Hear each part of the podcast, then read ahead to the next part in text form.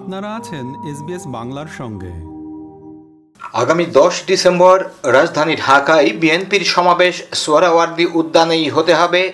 এ বিষয়ে কোনো ছাড় দিতে রাজি নয় ক্ষমতাসীন দল আওয়ামী লীগ। স্বরাষ্ট্রমন্ত্রীর পক্ষ থেকেও সমাবেশের স্থানের বিষয়ে সরকারের অনড় অবস্থানের কথা জানানো হয়েছে। বিএনপি তাদের ইচ্ছে মতো নয়াপল্টনে সমাবেশ করার বিষয়ে অনড় অবস্থানে থাকলে সরকারও কঠিন হবে।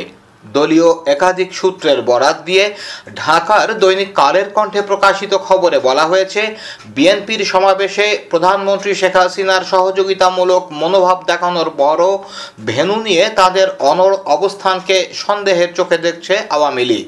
তাদের নাশকতা সৃষ্টির কোনো পরিকল্পনা আছে কি না সে বিষয়ে দল ও সরকারের উচ্চ পর্যায়ে নানা আলোচনা চলছে। ডিসেম্বর পর্যন্ত ঢাকা মেট্রোপলিটনের সব বিভাগের পুলিশ সদস্যের ছুটি বাতিল করা হচ্ছে। অন্যদিকে, স্বরাষ্ট্রমন্ত্রী আসাদুজ্জামান খান জানিয়েছেন, বিএনপি সরকার নির্ধারিত স্থানে সমাবেশ না করে যদি তাদের পছন্দ মতো স্থানে সমাবেশ করে, তাহলে ভুল করবে। তারা যদি আইন শৃঙ্খলা ভঙ্গ করে, অস্থিতিশীল পরিস্থিতি সৃষ্টি করার জন্য একটা অবস্থান তৈরি করে, তাহলে তারা ভুল করবে।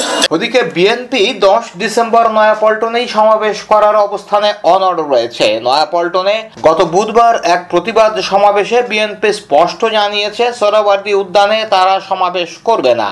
নয়াপল্টনে দলের কেন্দ্রীয় কার্যালয়ের সামনে মহানগর উত্তর দক্ষিণ বিএনপির উদ্যোগে পুলিশের মিথ্যা ও গায়েবী মামলা এবং নির্যাতনের প্রতিবাদে এই সমাবেশ হয়। সমাবেশে দলটির মহাসচিব মির্জা ফখরুল ইসলাম আলমগীর বলেন, আমরা পরিষ্কার করে বলছি, আপনাদের এই সিদ্ধান্ত পরিবর্তন করুন। জনগণের ভাষা বুঝে নয়াপল্টনে সমাবেশ করার সব ব্যবস্থা নিন।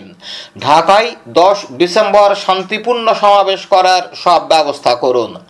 সোহরাওয়ার্দী উদ্যানে কেন সমাবেশ করা সম্ভব নয় তা ব্যাখ্যা দেন মির্জা ফখরুল ইসলাম আলমগীর। তিনি বলেন যে যে জায়গা সরকার দিতে চায়, সেই জায়গায় আমরা কমফোর্টেবল নই। সরকারকে সরাসরি বলতে চাই, দয়া করে সংঘাতের পথে যাবেন না, দয়া করে প্রভোকেশন করবেন না, দয়া করে এমন একটা পরিস্থিতিকে রাষ্ট্রকে নিয়ে যাবেন না, যেখান থেকে ফেরার কোনো পথ না থাকে। আপনাদের এই সিদ্ধান্ত পরিবর্তন করুন।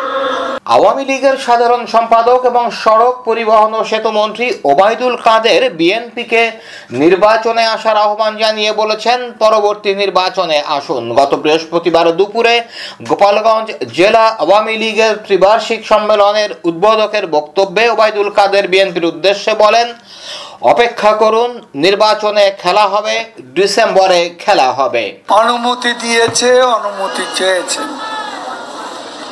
অনুমতি দিয়েছে, আপনাদের মিটিং কেউ ডিস্টার্ব করবে না।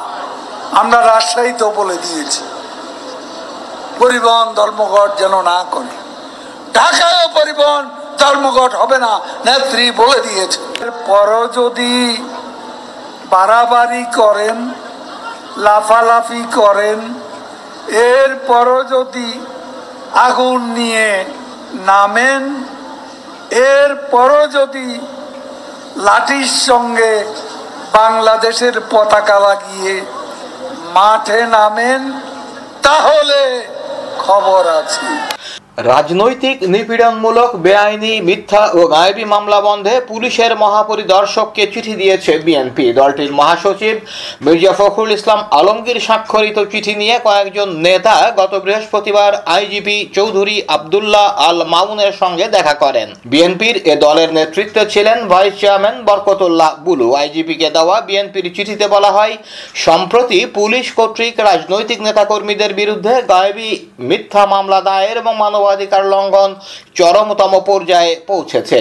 একটি পত্রিকার প্রতিবেদন তুলে ধরে বলা হয়, ঢাকার প্রতিটি ওয়ার্ডে বিএনপি ও এর অঙ্গ সংগঠনের নেতাকর্মীদের বিস্তারিত তথ্য সহ তালিকা প্রস্তুত করেছে ঢাকা মেট্রোপলিটন পুলিশ। আইজিপিকে চিঠি দিয়ে বেরিয়ে এসে বিএনপির ভাইস চেয়ারম্যান বরকতুল্লাহ বুলু বলেন আমরা আইজিপি মহোদয়ের কাছে কথাগুলো বলেছি উনি আমাদের কথা মনোযোগ দিয়ে শুনেছেন। উনি বলেছেন উনি খতিয়ে দেখবেন আর আমরা ওনাকে বলেছি যে আপনাদেরকে সরকার আমাদের প্রতিপক্ষ বাড়ানোর চেষ্টা করছে তো আমরা আপনাদের প্রতিপক্ষ না। আস্থার সংকটটা হচ্ছে মূল যে আস্থাটা আমাদের সরকারের উপরে কমে গেছে।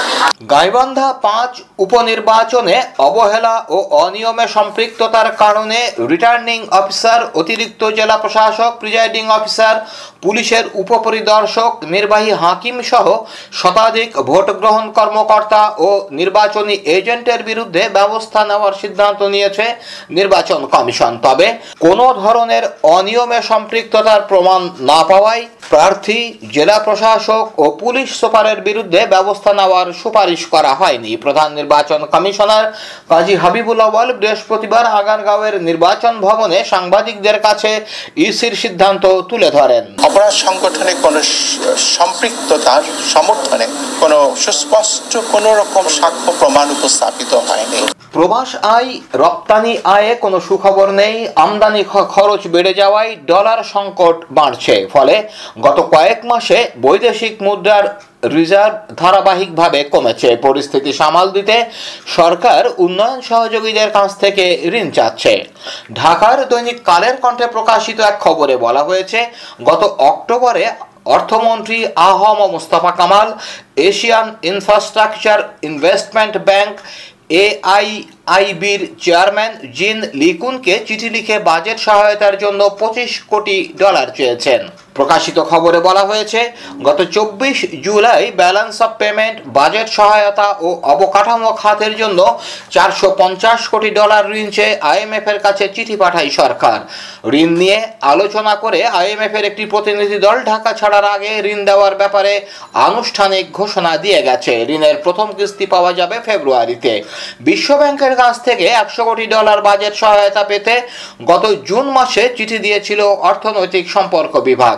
গত মাসের বারো তারিখ, ঢাকা সফরকালে বিশ্ব ব্যাংকের দক্ষিণ এশিয়া অঞ্চলের ভাইস প্রেসিডেন্ট মার্টিন রেজার অর্থমন্ত্রীর সঙ্গে বৈঠকে বাংলাদেশকে বাজেট সহায়তা দেওয়ার আশ্বাস দিয়েছেন। এর আগে গত মে মাসে এডিবির কাছে একশো কোটি ডলার বাজেট সহায়তা চেয়ে চিঠি দিয়েছিল অর্থনৈতিক সম্পর্ক বিভাগ ইআরডি আগামী মার্চ মাসে এডিবির বোর্ড সভায় এই ঋণ অনুমোদন হতে পারে। জাইকার কাছেও সত্তর কোটি ডলার বাজেট সহায়তা চেয়েছে সরকার। গত জুলাই মাসে জাইকার প্রেসিডেন্ট আকিহিকো তানাকা ঢাকা সফরকালে সচিবালয়ে অর্থমন্ত্রীর সঙ্গে সৌজন্য সাক্ষাৎ করেন। তখন অর্থমন্ত্রী জায়কার কাছে বাজেট সহায়তা চান।